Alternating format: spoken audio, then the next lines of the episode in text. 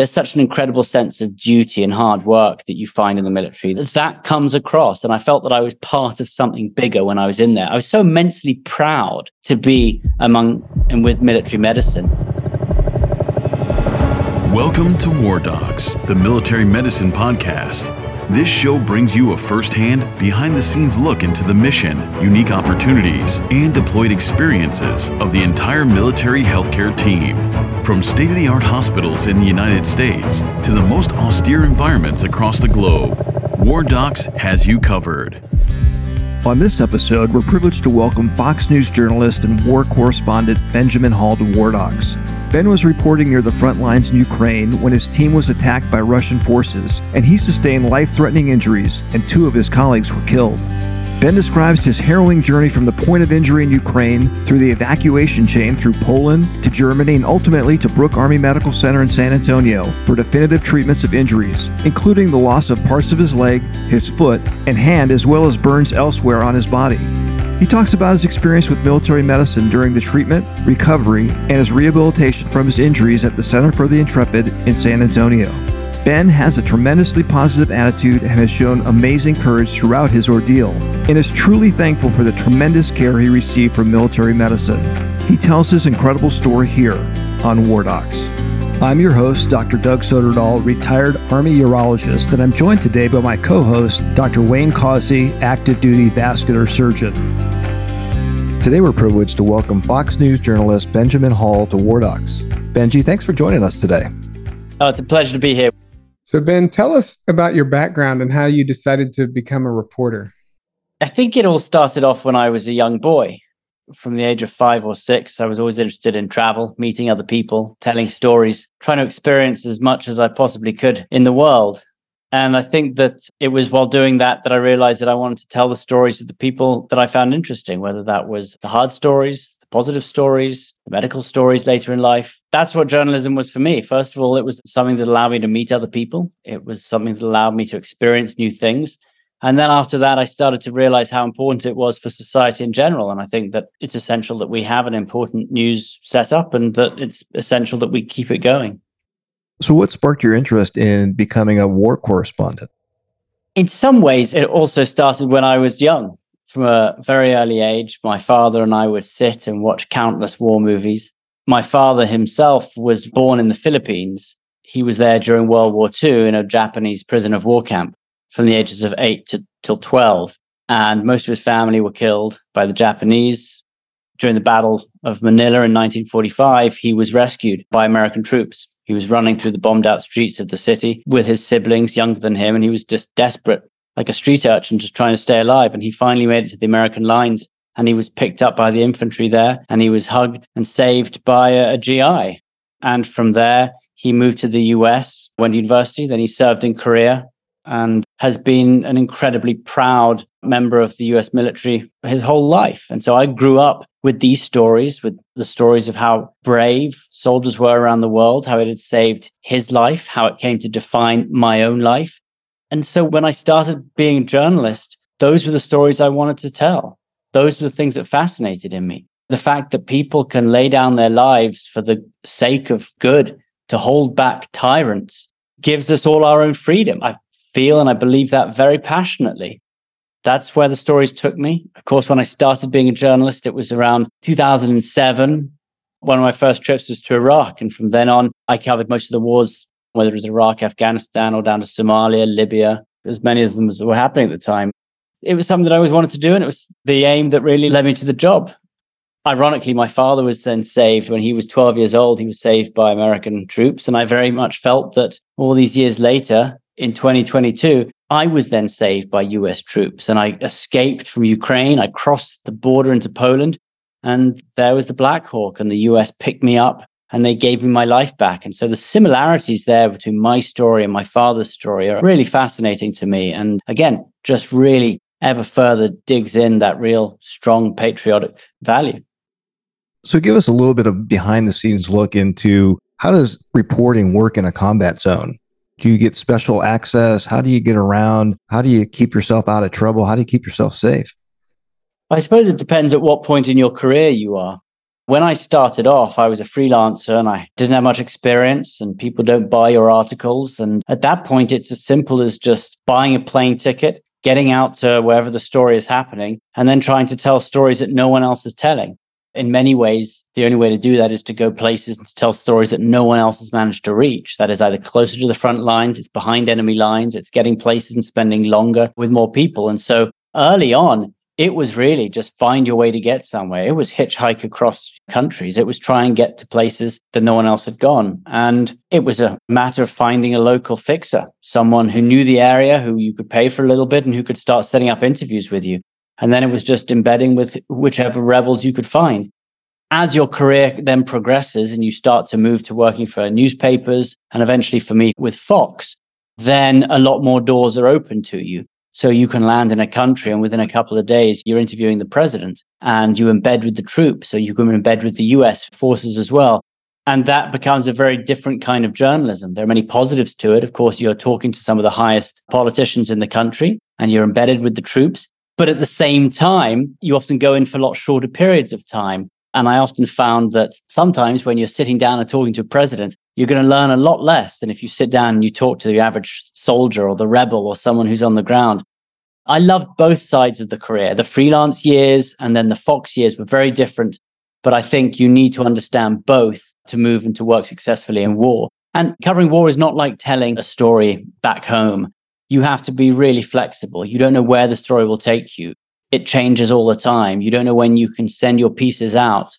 You have to be very flexible. You have to be able to move. You have to be able to know what is interesting in the stories, but also why those stories are interesting to your viewers or to your readers back home. It's very hard, for example, to write a story on the tribal rivalries in Syria that will interest my general viewer. But if I can spin a good story in war, I can tell you why the knock on effect could lead to the, for example, the harboring of terrorist groups or something else. And then you can tie it further in. I found for me covering wars was absolutely fascinating. It was about the military, it was about the boots on the ground, it was about the armed forces, but it was also about the families who are caught up, some of the families who have nothing to do with the war. And so you're balancing these two really important parts and trying to make sense of them and try to send that story on to others. So you'd mentioned that you'd previously had experience in Iraq and Afghanistan. And I've watched many news reports from combat zones on TV, but I didn't really fully appreciate the danger that went into combat zone reporting until I was actually in a combat zone in 2016. I was actually in southern Afghanistan. I was a split forward surgical team and Pulitzer Prize winning photographer David Gilkey actually left out of our forward operating base into Lashkar Gah, Afghanistan. And that's where he and his translator were killed by the terrorist insurgents that were in that city. How exactly do you go about trying to figure out how you're going to embed yourself with these allied units or other entities to make sure that you're able to get the good story, but also keep yourself safe? that's the most difficult balancing act, really. Part of you knows that to get the best stories, you have to be right up at the front. How can I really tell the story of a soldier who's in combat or a family that's caught in the middle unless I'm there experiencing what they're experiencing, unless I can see that, unless I can feel those emotions as well? So you have to be there if you want to be a good journalist. There's no two ways about it. I would say that a journalist who doesn't get there on the ground is a journalist who's not doing their job properly. But balancing that is very difficult. When you're running around as a freelancer and you don't have family back home, there are risks that you can start taking that you will take to get the stories. And then as you move on and you start to have a family and you say you work for someone like Fox, then you suddenly have big organization around you. You have more camera gear to move, for example, and it becomes harder to move so quickly. So that changes as well. But if you are a journalist and you are driven by the story, then very little is going to stop you trying to get that story. You can't half write a story and then try and finish it off unless you've experienced it. I think it's naturally in all us journalists to want, to need, to have to go and see it, have to see the end, have to be alongside people when it happens, or else we're not doing our jobs. So we're both military background. And one of the things the military does really well is contingency planning. We've got plans for every possible thing that could possibly happen downrange.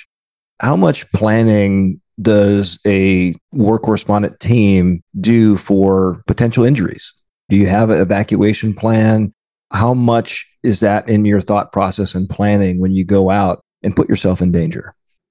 Well, certainly with Fox, we always had security with us. That would always be from US or UK military previously. Almost every day you would talk about that at the beginning of a trip. You would go over the fail safes, how to stop someone bleeding out, go through your med kit, know exactly how you should respond. And then every year we would take uh, med kits back home in our bureaus. So you were always preparing in that sense. And then I've, of course, done a hostile environment courses as well, where you learn a fair amount. You won't learn as much as you will when you're actually in war, but there are a whole lot of processes in place so that you know what's coming and what might potentially happen. You certainly plan from the medical side as much as you can. Logistically, you have to always know that you'll have a couple of cars with you. Simple things like that. You don't want one car to break down and then not to have another way out. You also want to know that you've got constant contact with your base or with your bureau back home. In an ideal world, you'll have your sat phones, you'll have your two way radios, GPS. You just try and take as much of it that you need as you can and try and cover every base. If you're embedded with someone, then of course you have to put a lot of that faith in them. You've got to work closely with them. And that's where those relationships become really strong. As you guys well know, it's about the people on your left and right when you're out there. And you have to know that you're going to help whoever's next to you and that they're going to help you. And it's that sense of real loyalty that I think makes a good combat journalist. Tell us about your reporting and your team and the events leading up to the time before you were injured. Well, we had been in Ukraine for a few weeks at that point, and Fox had sent a number of different teams in there just before Russia was invading. And the State Department had already said that the invasion was going to happen. We got a lot of teams out onto the ground based in Lviv, the city in the west, and we had two teams in Kiev as well. So there must have been about 20 or 25 people from Fox in country. Usually we travel, one team travels by themselves for most other stories, for example. So you'll have a cameraman, a producer, a correspondent, and security. On this case, we had varying teams. We had producers, correspondents who would all mix and match depending on where you needed to go. And so it was a really flexible, really fluid, really well set up scenario. And then when we moved into Kiev, which I wanted to say was around March the 4th, maybe a little bit before, Russia almost had the capital city, Kiev, surrounded. Fox had taken the producers out of Kiev and it had a really skeleton crew in there. The feeling was at that point that Russia was going to capture Kiev. They were going to capture Ukraine. We changed the setup slightly and we went in there and there were just two correspondents, two cameramen and two security. We were the ones doing the on the ground reporting straight from inside Kiev. And then the other teams were doing some of the longer style reporting from outside into the west of the country. So it was a really flexible scenario and it was one that we set up knowing the threats that were surrounding Kiev itself and knowing the safety of the west of the country. So take us a little bit through that day that you were injured. What was going on? What was your team doing? And what do you remember about the actual explosion or attack? Well, we had decided to do a story on the defenses that were being built in Kiev itself to prepare for the Russian invasion. And there were a number of trench systems that were being dug within the city, but just towards the outskirts. So myself, Pierre Zakrzewski, the cameraman, and Sasha, our fixer, we went to see and to film these trenches. We had met up with some of the Ukrainian press liaisons in the military just beforehand in the city center, and we followed them out to see these trenches. When we got there, the officer in command said that we weren't able to film those they didn't want any news getting out, understandably, about how the city was preparing. And so the two press liaisons, the Ukrainian officers that we were with, said, well, we can drive a little bit further. We can get to this abandoned village that has been bombed by Russia in the last couple of weeks. Ironically, it was one of the few stories, a few trips I'd done where I was not trying to go near the front line. We had made this decision that that wasn't the story we wanted to do on that trip, that I was anchoring a show. So I would anchor from the hotel. We would just tell stories from inside Kiev. But we ended up moving to this other abandoned village and we filmed for a while. We filmed these churches, the schools all bombed to the ground, total ghost town, not a single person there. And we were driving around for about half an hour. We'd finished our work. We were driving back in towards Kiev, towards the city outskirts and we came upon a roadblock, just three long pieces of concrete, one after the other. So you have to slow your car down so you can do a big U to get round it. Just as we slowed down and start to turn, the first bomb, we're not sure at this point whether it was from a drone or whether it was artillery, landed about 30 feet in front of us. big explosion. The small tree starts to fall down. We know immediately that we're being targeted. It was so close. And so immediately scream to get the car into reverse to go backwards. The car stalled. The next second, Pierre shouts, Everyone get out of the car. And then as soon as that happened, the second one landed right alongside the car. I went black after that. I wasn't knocked out. I was just total black place. And out of nowhere, I heard my daughter's voice. She said, Daddy, you got to wake up. You've got to get out of the car. I opened my eyes, took a few steps, tried to get out of the car. And a couple of steps out of the car, the third one hit the car itself. The next thing I know, I wake up and I'm on fire. And so I'm trying to put the flames out of my legs. My right leg has been largely gone, which I can just sort of see the from my knee down is hanging on by some of the skin. And my left foot had a hole almost the size of a baseball through the middle of it. I was badly burnt. I had body armor on, but I was badly burnt everywhere else. My left thumb had almost come off as well. I was bleeding a lot from the head. What I think had happened when the second blast hit, I think I got the damage to my eye. I can't see from my left eye now, as well as a matchbox sized shrapnel in my neck. And then I think as I had just gotten out of the car, I was then thrown away and got the more serious injuries to my legs. So I was sitting on the ground, totally dazed. I wasn't feeling any pain at that point. And Pierre was lying a few feet away from me. And he didn't look injured to me. There was no bleeding from him. And immediately Pierre said, Russian drones. Don't move. There are Russian drones. Kind of lay there for a little bit, maybe five ten minutes. And then I said, I've got to go, Pierre. I'm badly injured. Something's got to happen. And he just said, Don't move. It's the Russians. We couldn't get any cell phone reception. All of the cell towers had been jammed or blown up. So I've been trying to get signal on my phone. I actually took a picture of my leg. And then I realized that I didn't want my family to see the last picture that I took was that if I died. So I deleted it never asked, never tried to get it back either.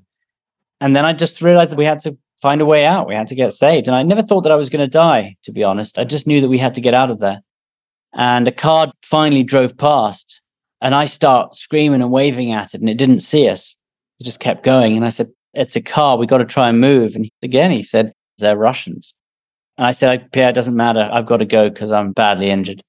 And I start dragging myself back up towards the road pulling myself along. And about 10 minutes later, the same car came back. Ukrainian special forces, some officers, and they were going up towards the front lines and they'd had car problems. And just so happened that their engine didn't work. They turned and they came back. And at that point, I dragged myself further up and they came by and I just threw whatever I could get in my hands at the van.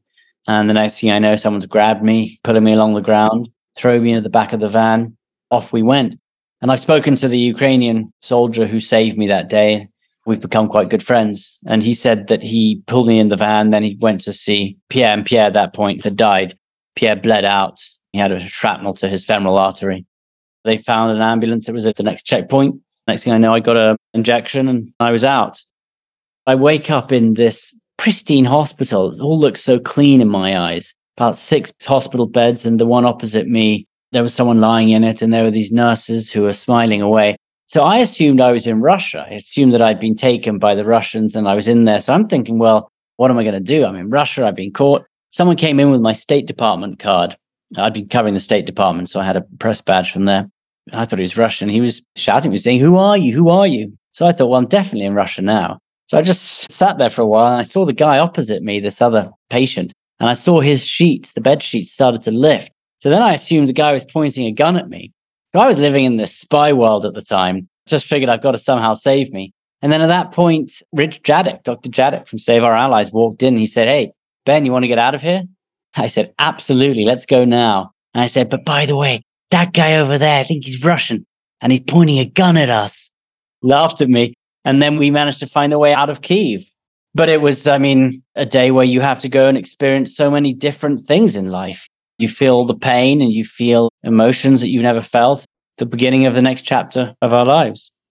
So, the Ukrainian that you said saved you at the point where you were injured. One of the things that we've learned in past conflicts is stopping bleeding, stabilizing patients is really important. And there are some adjuncts that we've kind of rediscovered, like tourniquets. Do you know if that Ukrainian used anything specific to help your bleeding to get you to the hospital? No, I mean, he said there was shelling in the area and he just grabbed me, threw me in, and we kept going. I usually have a cat tourniquet with me, but wasn't on me at the time. And also didn't know that Pierre was injured either. That's the question that you have to ask yourself a lot. I always wonder what if I dragged myself towards Pierre rather than towards the car that passed? Could I then have seen that he was bleeding? We've done that training so many times over as well, but at the time didn't know he was injured. So, when you were in that Ukrainian hospital, when you weren't sure where you were, what type of care were you getting at that time? Well, I know that I'd had five surgeries straight away. They amputated my leg straight away, my right leg just below the knee. They'd obviously, I'd had an operation on my left foot, my left hand, my eye. They'd left the shrapnel in my neck because they were afraid of taking that out at that point.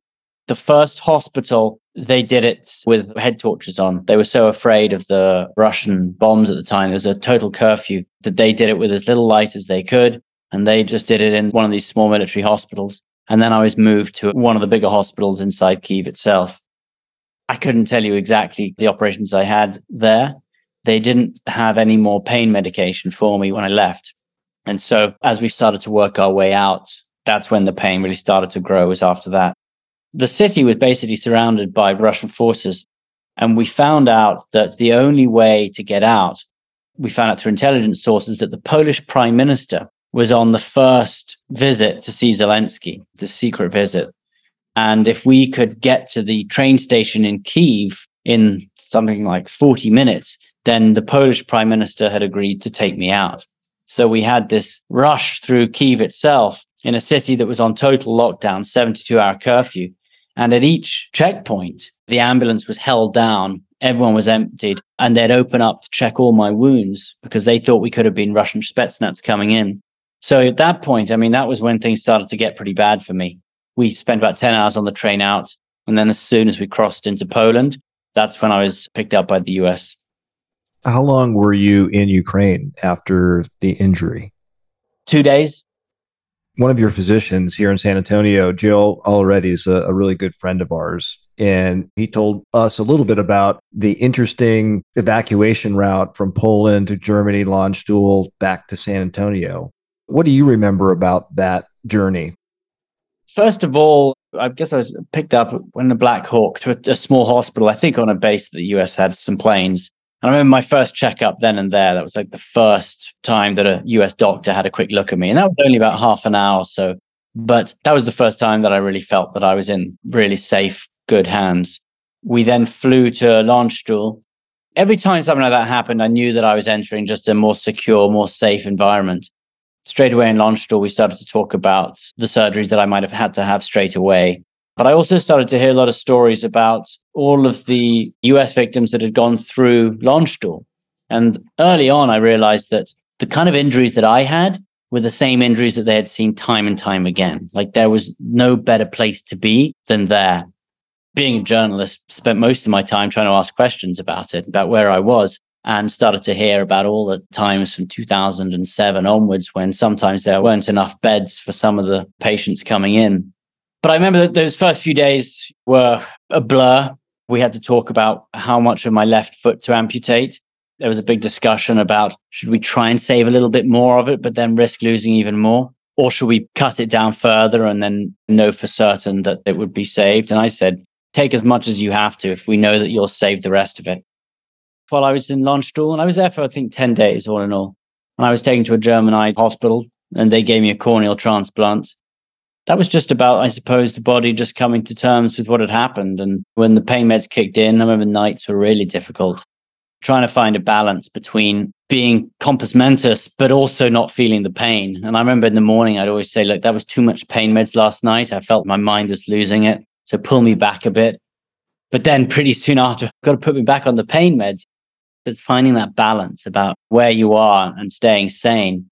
I've just felt so comforted by the people around me, the nurses, the doctors who talked to me about everything, who were calm and patient and explained things to me. And they were so kind and so helpful, not just to me, but to my family as well. And a lot of this is about my injuries, but it's also about how families go through this. It's about making sure that what comes afterwards is manageable. My wife felt that too. So she was helped in a huge amount by the expertise that they all had in Landstuhl. I look back at it and I just think it was the grounding for me. It was the beginning of this incredible medical journey that I would go on. We've talked to people who've been injured pretty critically in the past. And one of the primary things on their mind when they're consciously thinking about it is their family, obviously. When was the first time after the injury that you were able to contact your family or that they were aware that you were alive or had been injured? News went out quite quickly from the Ukrainian intelligence that there had been an attack, that two journalists were dead, Pierre and Sasha and they released a picture of my congressional press pass. I think my wife found out five hours later, five, six hours after the attack itself, but they didn't know who had survived and who had died. So I know that there was a period where they were trying to find me, trying to find which hospital I was in, where they didn't know. My wife knew that something had happened, that some people were dead, but she didn't know if it was me or not. But it was when I was on the train out the next day that I called her for the first time so I called her probably a day and a half after the attack, maybe about a day after the attack as I was heading out. Just told her that I was fine. I said, I'm alive, I'm fine. Whatever we have to go through now, we'll go through together. But just said, I'm coming home. Whatever it takes, I said, I'm coming home again. And was she able to meet you in Germany? Yeah, she came to Landstuhl. So she saw me there the day after I arrived. At what point did you kind of get the full understanding, maybe not full, but a pretty good understanding of the extent of your injuries and what the long term was going to be? Very early on, I think I knew straight away, but it was never a question or an issue for me. Your body just enters and your mind enters just a stay alive zone where whatever you got to do, you'll just do. I think I was very lucky that I never worried, that I just embraced it, that I said, whatever I've got to do, I'll do. I knew the leg was gone immediately. I knew that straight after the attack. And you found out about the left foot the first day I was in Landstuhl that that was going to go. It was just about trying to think about one thing at a time. It wasn't about thinking about the overwhelming, overlarging picture, which I think might start to worry you. It was just whatever I'm told to do, I'll do it. And you have to put your faith 100% in the doctors. They know what to do, they know the best way, and I didn't. And so I resigned very early on to just doing whatever I was asked, however I was asked to do it, with absolutely no grimace at all for me. I was going to do whatever I had to, and I was going to do it with a smile on my face, and I was going to give it 100%. You hand yourself over, you hand your life over to these incredible doctors and nurses, and they have to lead you. They have to show you what's needed. So it's teamwork. You have to work with them, they have to work with you. So tell us about your pathway from Landstuhl to San Antonio. How did they decide which center to send you to, and how did you get there? There was a lot of discussion at Landstuhl whether to go to Walter Reed or to BAMC. We'd spoken to a number of people who had been at both. And of course, everyone said the one they had been to was amazing. I knew that whichever one was going to be great. And I knew that the medical care was going to be the best I could get. We initially decided Walter Reed. And then out of nowhere, there was a fire in like the computer system at the ICU. And for like a day, they couldn't take any new patients. And that just happened to be as I was leaving then the decision was go to BAMC. And also uh, learned that the injury that had to be treated most quickly with the burns. And the BAMC had a really specialized, one of the just the top burn center. I think that was the thing that really decided that that's where we would go. We made up that decision and C17 took me over there. That was maybe one of the worst parts of the entire experience was that C17 ride. I was just in a really weird mental place and I was hallucinating and I thought that there was like a sword fight on board and there was someone trying to bring down the plane. And I thought my legs, one of them had turned into an oak tree. The other one was a ballet slipper. And I kept asking people to take pictures of my legs because I thought they were changing. I was just in a pretty bad sort of paranoid place and it was freezing, of course. And you're strapped to one of these gurneys. It felt like a metal sheet. And they pile this you over you over your chest. So you're totally held down. You can't move. It's like 24 hours that I was ultimately tied to that thing. The people with me were amazing and they were trying to do everything they could, but it was just a difficult mental place for me. We landed, the doors opened on the C 17, and the first guy walking in was Joe, Dr. Alderete. And there he was at the end of my gurney while I was hooked up. And he just said hi, but then just started looking straight away at the leg. that was another one of those key moments. He just gave me so much confidence. Just said, Don't worry, you're with us now. I know that you've been fighting really hard and we're going to get you through this. And I just felt great. I just know I'm with the best of the best. Went straight in to BAMC. First thing that you do is they just put you on a metal table and they just strip you naked and then they just go over every inch of you. And that's another one of those moments where I just felt like I'd been born again. It was like, whatever you got to do, go for it. Take a look, do whatever you've got to. I'm all yours now. Whatever you have to do, I'm on board. And that's where that started.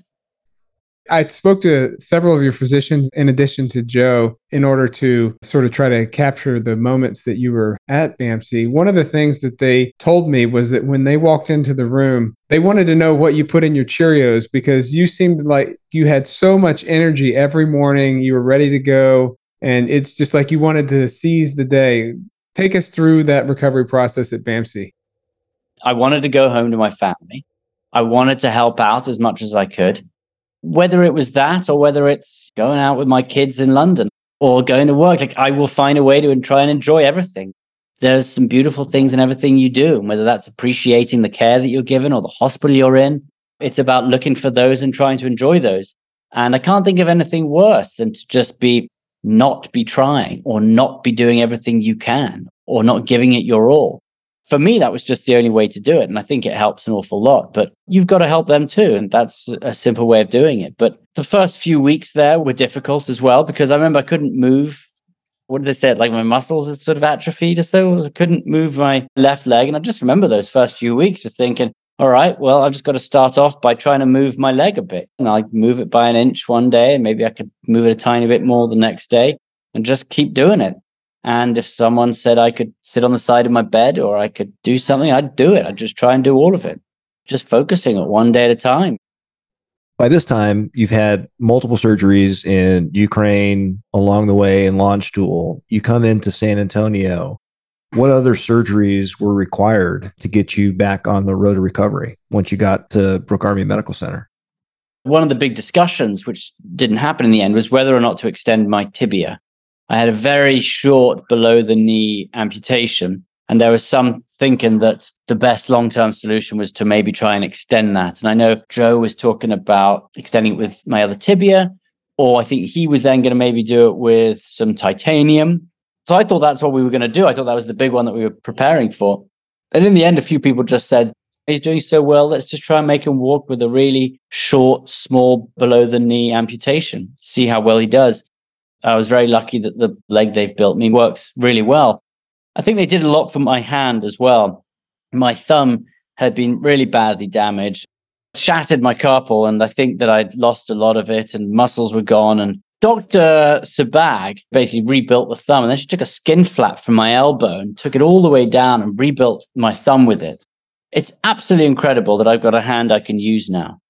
And then the day after the surgery, she came in and she said, because of the skin flap, there's a lot of blood going to your hand, but the veins aren't there yet, and not a lot of it is not draining so quickly. So they took out this little glass jar. Said, But we've got a good solution for you. And she popped a couple of leeches on it. That sounds medieval to me. I didn't know we were still doing that. Remember, they were sword fighting on the CCATT from the C 17. Yeah, definitely the first couple of leeches, I was looking at my hand, it was just all blood. And I thought, what are these? They'd obviously drink as much blood as they could. And then when they were an inch or two long and really thick, they'd drop off. And this just happened day and night for like a week, nonstop. Started to quite like the leeches. Got a bit sad to see them go at the end. But whatever you got to do, you do it and you do it with a smile on your face. What did you find was your biggest challenge during this recovery process? It's hard to think of one, to be honest. There were some hard days where the pain was pretty bad and some of the skin grafts on my back, they just went raw. That wasn't an injury I picked up in the attack. That was just from a normal skin graft, but that was really annoying. So for like two months, I just had a totally raw back and was just trying to deal with that. I think it pays tribute to the treatment. I think that they put so many different things together. It's not like you do one surgery and then you move on to the next step and the next step. There are so many things happening simultaneously. That's why they're such experts in this polytrauma accidents and how they can treat them so well, because you're doing all of them at the same time. And I just always knew that there was more to do. The eyes, they were quite painful sometimes. Because the corneal transplant I got in Germany was starting to defect. The pressure in my eye was very high. The eye doctor came in one day and they said, Look, your eye's looking really bad at the moment, but we got something that might help it. I said, Oh, good. What's that? And they said, Well, we're just going to sew it shut. And I thought, oh, All right. I said, When? They said, Now. And I just remember I was like, Really? And they just came at me with this needle, putting a needle through your eyelid.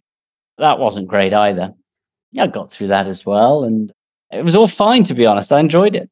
I mean, it's strange to say that, but I look back on it and I'd say to everyone, like, I'm really enjoying this. Like, this is an experience and I know you're getting me better and I'm working really hard. And everyone I'm surrounded by is optimistic and positive, And I genuinely enjoyed it. I enjoyed trying to get through more hurdles and over hurdles. And I just wanted to do as much as I could. So one of the things that in my career, I had the opportunity to be in San Antonio for a while, and during a lot of those really combat heavy years in 2007 and on, and the Center for the Intrepid in San Antonio, right next to Brooke Army Medical Center, does some amazing things with patients who have similar injuries and have lost limbs and need prosthetics. Tell us a little bit about getting back to walking and using that reconstructed thumb. What kind of stuff did they do to help you learn how to do that? Well, first of all, I was amazed at how quickly they were building a leg for me. I mean, it was a matter of a few weeks. I mean, it was three weeks. And I remember John and Dell over at CFI came over and they were measuring my stump. Joe said early on, look, the best thing is for you to get up and get walking as quickly as possible. That helps a lot. They knew exactly what to do. They knew how to fit the leg properly. They knew how to get a starter leg going just moving at first, moving those legs first of all. Then I remember the day I took my first step, just an incredible day. And it was a day that I remember thinking, very few people in life get to appreciate learning to walk. I just remembered thinking how lucky I was to be experiencing this. Like, I'm going to go out and I'm one of those people that gets to appreciate learning how to walk again. So I love doing that. And I remember every day I could maybe take a step further or I could move in a slightly different way. And if I did something on one day, I wasn't going to stop the next until I'd done something more. But CFI was incredible. And the great thing about CFI is that you're suddenly put into this building with a whole lot of other people who have had similar injuries to you, who can talk to you about what it's like, who can give you a heads up about any of the tricky things that could happen. So I love that every day. The hand took a lot longer. First of all, obviously they just patched it up and they rebuilt it with a lot of pins. But then a couple months later, they took out a couple inches of my hip bone and put that in. So my hand was really under reconstruction for most of my stay there. And so that was the one thing that a few weeks before we left, I got the cast off and I was starting to move it and I couldn't move my hand well. My fingers weren't moving well. My thumb doesn't move much. But bit by bit every day, we really forced each finger. We kept moving it some more and it's become totally functional. I can't bend the thumb, but I can use it to grip things and hold on to things. That's something that I never thought I'd been able to do again. The hand has come together really well. The legs also. Of course, on my right leg, I have a obviously just a below the knee amputation, but my left, where I lost most of the foot, is a little bit harder because I now need to have a what's called an IDEO, which they made at CFI, and it fits around my knee at the top, and then there's a metal bar that goes down the back of my leg, and then underneath I've got a basically a fake ankle in there, and a hard sole to my foot. So that allows me to walk without the foot. But I actually think that it's a slightly harder injury to deal with than the loss of the leg. I pop the leg on now and it feels like a normal leg, but that left one is a little bit harder. I'd like to be able to move the ankle. And I think when it comes to perhaps looking to run or do any kind of more sports, there are some people who said maybe at some point you have to have another amputation down there. Some people just choose to take another prosthetic rather than just have basically no foot. So we'll see if that eventually happens. But yeah, both of them had to work hand in hand. It was like teamwork. The left leg had to be totally aligned with the progress that was happening on my prosthetic. So for the right leg, you ended up having osseointegration so that you could do the clip on prosthetic? No, it's a vacuum socket. So we tried all three of them. We tried the normal fit and then we went to the pinned fit and then at the end to the vacuum. I love it. That's been really good. Obviously, the stump has been changing size since it's happened. It's getting smaller all the time. There are days where I have to make it fit a little better, put another sock on it, but it's doing the job. And also, one of the other things that you learn early on is that life is forever going to have some niggles or some pains. And if you're going to let those bother you, then you're going to be grumpy forever. So for me, any little pain that I feel in the day, I just write off as something that I'm going to have to feel. And that's the way it is. Makes a lot of it just go away. You just accept it as part of your living, and that's it. We talked to a, a, previous guest who was injured in Afghanistan and was able to return to run and ran races using the IDEO. But we also talked to another guest who has prosthetics. He has above the knees amputations. And he was telling us about all kinds of different electronic assisted, really high tech prosthetics. What kind of things have you been offered or do you use for your below knee amputation as far as prosthetics? I've got a really simple one at the moment. It's just one blade that goes down into an ankle, which moves a fair amount left and right, but not so much up and down. The benefit for me with this one is that it's very light. And because I've got a very short below the knee amputation, it means that only a tiny little bit of the remaining leg has to lift the whole leg up and down. Hills are very difficult for me, for example, real trouble going down. But there are ankles which have chips in it that can help you with that, that can do that quite well. And I will try one of those coming up, but that can add up to a kilo of weight onto the leg. And so again, it's just weighing up whether I want that ankle movement or whether I want to keep a really light leg. You mentioned the running. It was always a point I said early on, I said, right, I should be running. Let's start running. And they all said, no, you can't run. You've got to hit this first. You need to be walking well. Your gait has to be perfect or else it'll lead to problems down the line. But I remember they put me on one of these, it's like a vacuum running machine where it lifts your weight off. So it feels like you're only walking on about 20% of your weight. And I just thought, well, no one's looking. I said, I'm just going to crank this machine up and go for a run. I crank it up. I take two steps and my ankle just goes.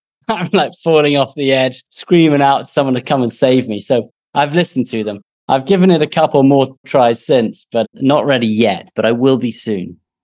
We've covered many of your injuries thus far. You've had the significant burns, the injury to your hand that required reconstruction, and then your right leg, as well as your left foot and your eye. A couple other ones that I know that you sustained was you had some damage to your hearing, and you also mentioned that you had the injury to your neck that didn't have surgery in Ukraine, but then I didn't hear what the resolution of that was. Can you fill us in on potential hearing and then your neck injury? It's funny, I'm not exactly sure when the shrapnel was taken out of my neck. I know it was in Landstuhl, so I guess it was one of the first things they did. For hearing, I think some of the bones in my left ear were blown. When I'm in a crowded environment, then I sometimes find it hard to hear. When there's background noise, then it really throws me off. And I'm just starting to learn to try and sit on the left of people so that my good ear is facing them. But there is some talk about rebuilding the bones that were broken. There's some incredible things you can do with the ear as well. That hasn't happened yet. I don't think it's essential right now, but I'll certainly be looking at that. The burns also were a big problem, as you say. And I certainly know my left leg was really difficult. And you ask one of the hard parts. And it was just the constant skin grafts again and again because the skin wouldn't take and I'd had to do them multiple times. Those showers as well. At first, you're just lying on a plate and they basically come and hose you down. But I remember just sitting there and just like rivers of blood. And you just sit there every day. You're trying to see if it's getting any better. And to this day, if I knock my left leg at all, sometimes even just knock it into a table or chair, it bleeds. The skin is so fragile still that I'm just constantly walking with a medipack on me. I've got that down quite quickly. Drag it out, wrap it up, take it off. I've become an expert on dressing wounds. But the burns were pretty bad because all the skin on my left leg, there's no plasticine in it. It just cracks and breaks open a lot behind my knee. If I'm sitting as I am now with my leg bent, it's already totally dried up. If I straighten my leg right now, that'll crack open. It's just doing that. There are some laser surgery that I'm going to be having here, some CO2 lasers. That will hopefully give me a little bit more flexibility in there. But I think I will forever just have really fragile skin on my left leg. Just being careful of that. On War Docs, in fact, most of the guests have experienced war. It's a horrible place, and people see things and experience things that maybe no one should see or experience, and it's tough. Tell us a little bit about the mental health aspects of your injury and recovery process and the treatment you received in that regard. Because there's a lot of folks who wind up coming back from a war with some scars that are not easy to see. And just wanted to kind of see what treatment or what experience you had in that regard. I think I've been really lucky. I was speaking to someone at BAMC and I was talking to someone in therapy. They said, I think what you've really got is you've got post traumatic optimism I think there are two ways of taking it, and I understand both of them. One is to really understand that it has affected your image, your ability to live the way you used to, people's relationships with you. And that can be heartbreaking. The other is to realize that you've still got the things that matter to you. You've got your family there. You're still able to walk and move. The way I see it, had I been standing an inch to the left or an inch to the right, I could have been totally blind. I could have had brain damage. And I think that compared to some of the people who have injuries like that, I'm really lucky. I'm so lucky that I'm still here, that my mind is fine. I had a traumatic brain injury and frontal contusion, and sometimes I find it hard to remember specific words, but I learn ways to go around that. If I come up against a word I can't think of, I go a different way. I remember someone coming into my room, a former patient. He'd lost both of his legs in Afghanistan. He was a friend of a friend. And he came in, he was telling me about his story and he was giving me tips. And he was the most jovial, light-hearted, strong guy I've ever spoken to. And out of nowhere, he said, and of course, I've tried to take my life a couple of times, and I just was totally shocked that there are these hidden wounds that people can't heal and that can be with you for a long time. I think I was very lucky because I wasn't, for example, in the military, and these injuries haven't stopped the work that I was doing. I could understand if I was a physical person and I needed my legs to get around or to serve, that that would have stopped. The life that I knew would have stopped. I've always thought that the life I had continued. Like I can continue working, I can continue doing the things I did before. So from that perspective, I'm really lucky. Someone talked to me for a while, a few times about guilt, about whether or not I felt survivor's guilt that the other guys died and I didn't. And I think about that a lot. And I think about the attack every day. And sometimes when I'm having a tough day or I'm thinking that my morning routines are difficult and I've just got to wake up every morning and you realize that you've lost your limbs again, then I think back to the day of the attack. And I think back to the moment that I was sitting there and I try and picture it as well as I can. And it gives me so much strength to know that I got through that. And if you can get through that, you can get through anything. That's what I do. I try and find all the advantages in it I can just keep trying to make the best out of life and keep trying to help people the way so many people help me. That's who I'm grateful for. It's all the people who basically saved my life. The least I can do is try and give that back, pass that on to other people. So you came through the military healthcare system as a civilian. What is something that perhaps you didn't appreciate as a civilian before you entered the military system that you think that others may appreciate now that you've gone through the military healthcare system? Yeah, it's difficult because I can't compare it really to military medicine before. What I will say is that I know that there can be nowhere else where you have these multiple treatments going on at the same time. And I was amazed at how this huge machine was able to operate with the hand, the burns, the prosthetics, the eye, the hearing, all simultaneously. I don't think that could have happened anywhere else.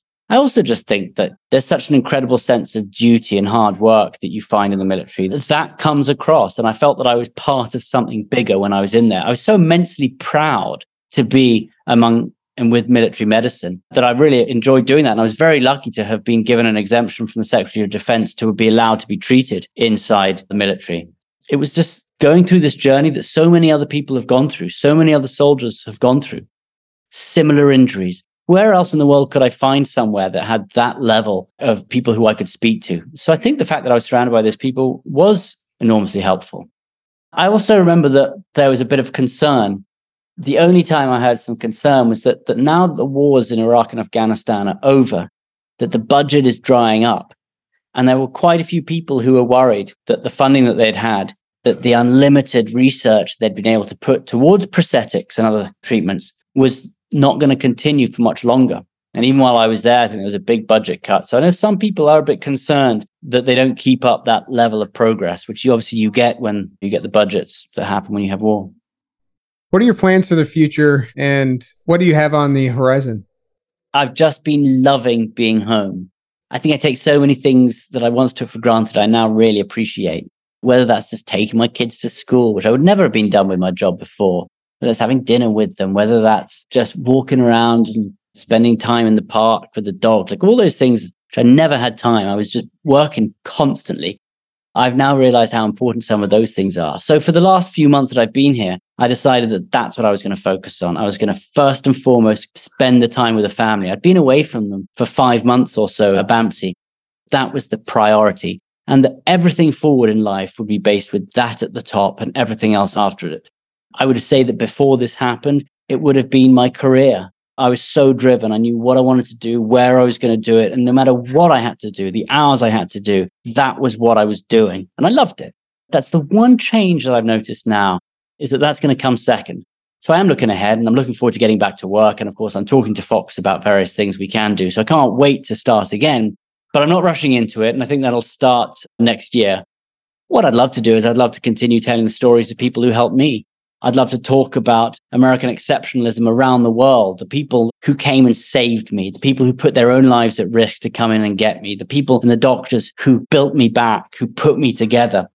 I was just overwhelmed by the kindness of so many people. And whatever I do in the future, I want to keep telling those stories, the stories of people like that, and make sure that we remember that it's about the good as much as it is the bad. As a journalist, I've spent years going around and basically telling stories about the horrors that happen around the world. That's my job. I've been a war correspondent, and I would like to find something that shifted in that. There was a lot of talk about going back to Ukraine myself. I know that Zelensky is happy to see me when I go. And at first, I thought I'm on the first plane I can. I'm getting straight back to Ukraine. And I've actually had a change of heart. And I've realized that I couldn't do that right now for my family. I feel like it would be a selfish thing for me to say to them, just so I have to go complete a circle, I'm going to go back into a war zone. I don't think I could put them through that right now. We'll see what happens down the line. But right now, it's about focusing on the people who saved me and all the good that's out there. So on War Docs, our listeners include those people who are at the tip of the spear, the medics, the corpsmen that are saving the lives on the battlefield. We have listeners who are part of that care air transport team. We got listeners who are at Landstuhl taking care of patients from all of the combat zones throughout that area of responsibility. We've got listeners from Walter Reed, from BAMC. If you could just tell them a message, what would you want to say to those folks that are listening? I would just say that without people like them, we'd be worse off. I would say that the life, the things that they give back to people make a huge difference. And I told my nurses and doctors every day, I said that you guys are the amazing ones because they are. They're the ones who gave me back my life. They gave me back my family. They gave me back the dreams I had. And they get to watch it when you're at your worst, when you are just broken and bloodied and beaten up. They are there and the comfort and the expertise that they have, that passes on. We notice that as patients. I noticed every single one of them and every single one of them I was so grateful for. So I just want them all to know just say how grateful I am, but also just how impressed I am. I've traveled the world and there is nowhere, nowhere like the US where you get this sense of real, total, overwhelming expertise. I mean, it's incredible. I sit here with an English accent, but as a proud American, and I felt that way from the, the day I was born. That I was just so lucky to be there, and I'm thankful to everyone. We've been speaking with uh, Fox correspondent Benjamin Hall on War Docs podcast. And one of the things I recently was made aware of was that you were awarded a Courage Award by the Fox Nation Patriots Awards. And from just speaking to you today, I can definitely see that that was a very well deserved award. And we want to just thank you for sharing your insights and inspiring story with our audience. Really pleased to be here. Thank you for what you do. I think the more people need to know the stories of the people who are helping. That's so important. So you do that at War Docs. I'm an avid listener myself now, so keep doing it. And just thank you to everyone. Thank you for listening to War Docs. We sure hope you enjoyed it. War Docs is a nonprofit organization supported by donations from listeners like you. Please follow and subscribe to our show on whatever platform you consume your podcasts, and rate and review this episode, and share the show with your contacts on social media. Find out more information about our show, our guests, and how to become a member of Team War Docs on WarDocsPodcast.com. Thank you for your support.